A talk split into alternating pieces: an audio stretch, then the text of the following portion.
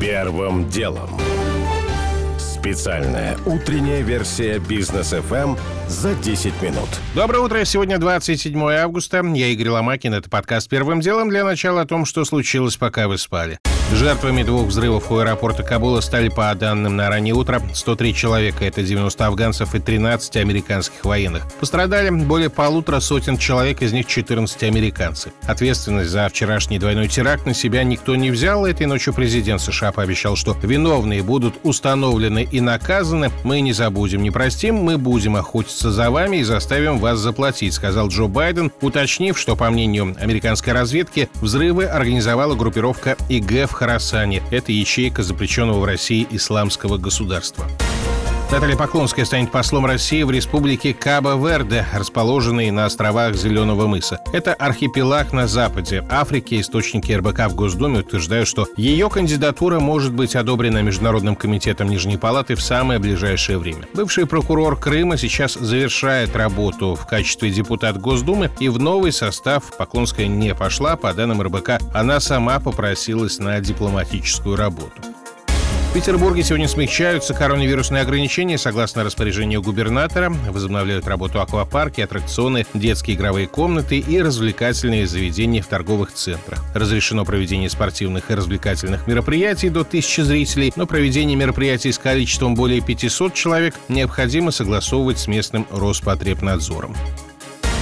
Герман Греф уверен, что в ближайшее время цены на жилье в России стабилизируются и, возможно, даже снизятся. В интервью «Россия-1» глава Сбера заметил, что в прошлом году льготная программа ипотеки привела к удорожанию жилья по всей стране на 17-20%, однако теперь из-за отмены части льгот спрос на квадратные метры упал. Я не вижу большого потенциала для роста цен на жилье, скорее всего, даже наоборот, они немного должны стабилизироваться и припасть, сказал Греф.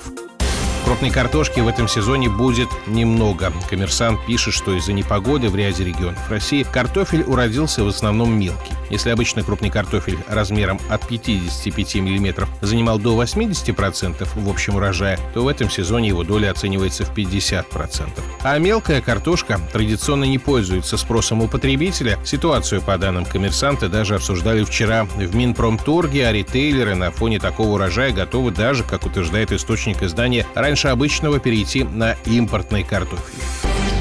Первым делом.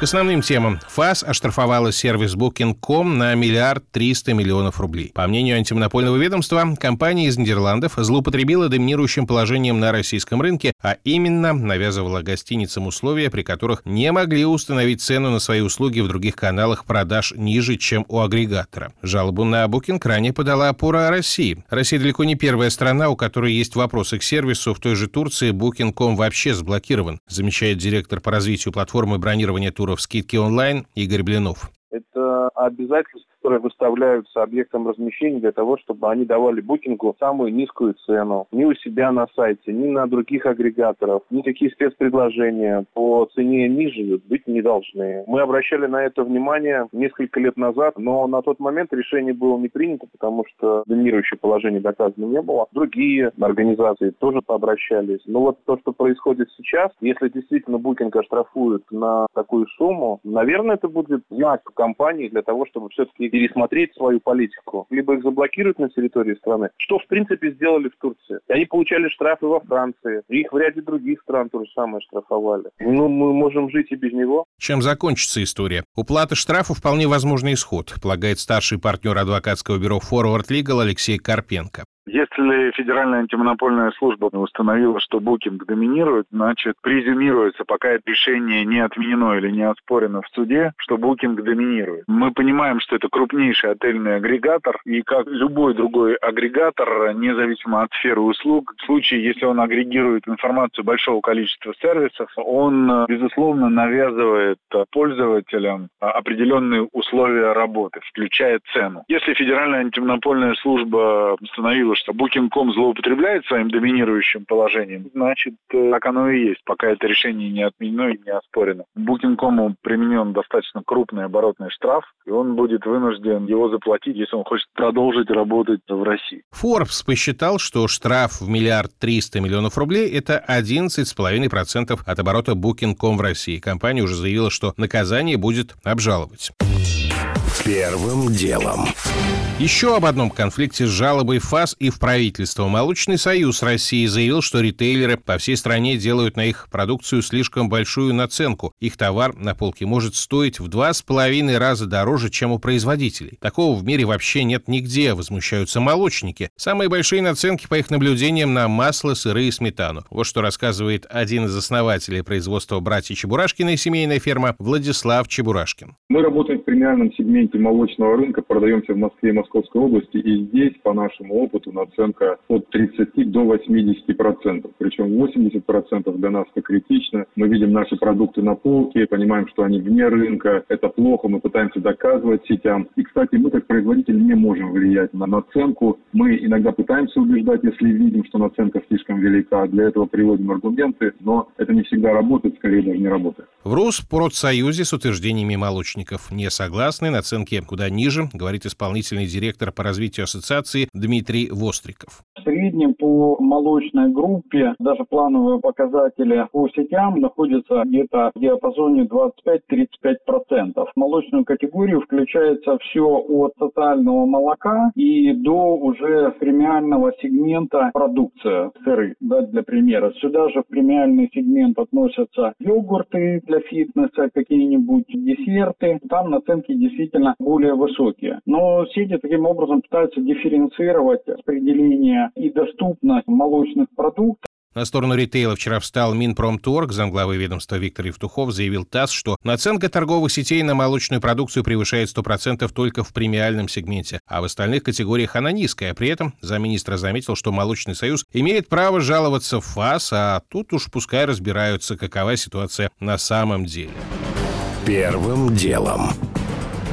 Вообще, тема роста цен на продовольствие сейчас стоит настолько остро, что вопросом пришлось заниматься правительству. На днях мы рассказывали уже, что оценить ситуацию вице-премьер Виктория Абрамченко поручила Минтрансу, Минпромторгу и Минсельхозу. И, кажется, очередные виновные найдены. Это перевозчики, чьи тарифы, по словам чиновницы, выросли на десятки процентов. Хотя президент Национальной ассоциации автомобильных грузоперевозчиков «Грузавтотранс» Владимир Матягин эти данные бизнес ФМ опроверг. По его словам, перевозчики с 2010 года расценки не повышали, а рост цен произошел из-за введения системы Платон, а еще платных автодорог и многочисленного регулирования. Ты кто прав, бизнес или власти? Об этом Георгий Буфт. Госчиновники в упор не видят себя самих в качестве первопричины повышения цен. Помимо всевозможных административных ужесточений и введения новых сборов, в стране резко возросла собираемость этих сборов и налогов. ФНС по итогам первого полугодия отчиталась. Поступление налогов в бюджет выросло более чем на 29%. Даже в сравнении с 2019 годом оно выросло на 15%. Неужели наша экономика тоже выросла на рекордные 29 или хотя бы на 15%? Ничего подобного. По итогам второго квартала рост составил лишь 10% к аналогичному периоду прошлого пандемийного года, а к 2019 году вообще скромные 1,5%. Общий рост ВВП по итогам года вряд ли превысит 4%. Получается, экономика растет ни шатка, ни валка, а бюджет пухнет как на дрожжах. Но если у нас так все хорошо и с собираемостью налогов, и вообще с работой предпринимателей в белую, то может пора подумать о снижении налогов с тем, чтобы подстегнуть не наполнение бюджетной кубышки на радость бюрократам, а на стимулирование экономического роста по всем направлениям, что и приведет к снижению цен. Была бы неплохая премия за действительно происходящее обеление экономики. Георгий Буфт. Первым делом. Еще про подорожание. Теперь уже в глобальном масштабе источники Wall Street Journal утверждают, что крупнейший в мире производитель чипов, тайванская TSMC, поднимает цены сразу на 20%. Таких резких движений вверх на рынке этой продукции не было еще никогда. При том, что в начале года чипы уже подорожали на 10%, ни к чему хорошему это не приведет. А оплатит все это потребитель, который покупает машины, компьютеры, смартфоны и так далее. Все эти товары подорожают, но по-разному, объясняет гендиректор Vector Market Research Дмитрий Чумаков структуре стоимости разнообразных гаджетов, автомобилей и так далее, стоимость чипов является значимой, но все-таки, вот если взять, например, автомобили, не определяющей. Скорее всего, увеличение цен будет измеряться в диапазоне от меньше, чем 1%, если говорить про автомобили, до нескольких процентов, если говорить о гаджетах. Среди клиентов TSMC такие гиганты, как Apple и Intel, то есть айфоны, надо полагать, подражают тоже. При этом важнейшим конкурентом тайваньской компании является Samsung, и наивно надеяться, что корейцы в ситуации, когда спрос превышает предложение, свои цены оставят на месте. Первым делом.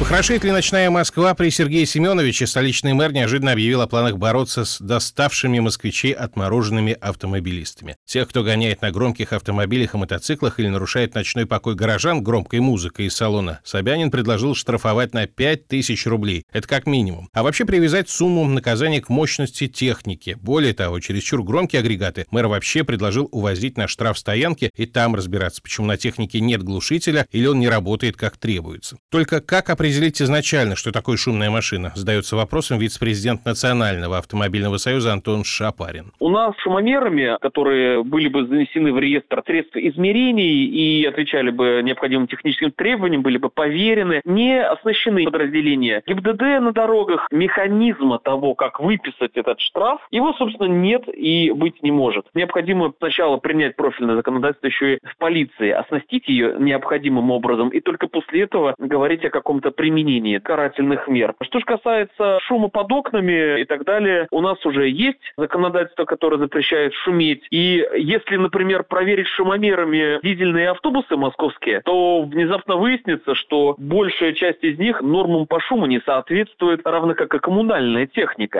Сейчас штраф за преднамеренное нарушение тишины автомобилистами и владельцами смешной всего полтысячи рублей. Председатель Мосгордумы Алексей Шапошников уже заявил, что предложения Собянина об ужесточении наказания будут рассмотрены городским парламентом в первоочередном порядке.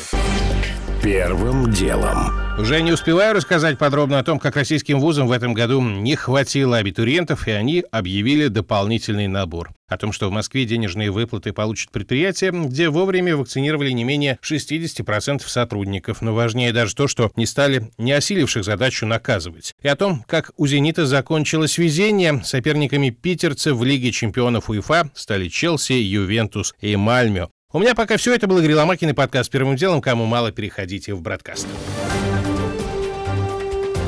Первым делом.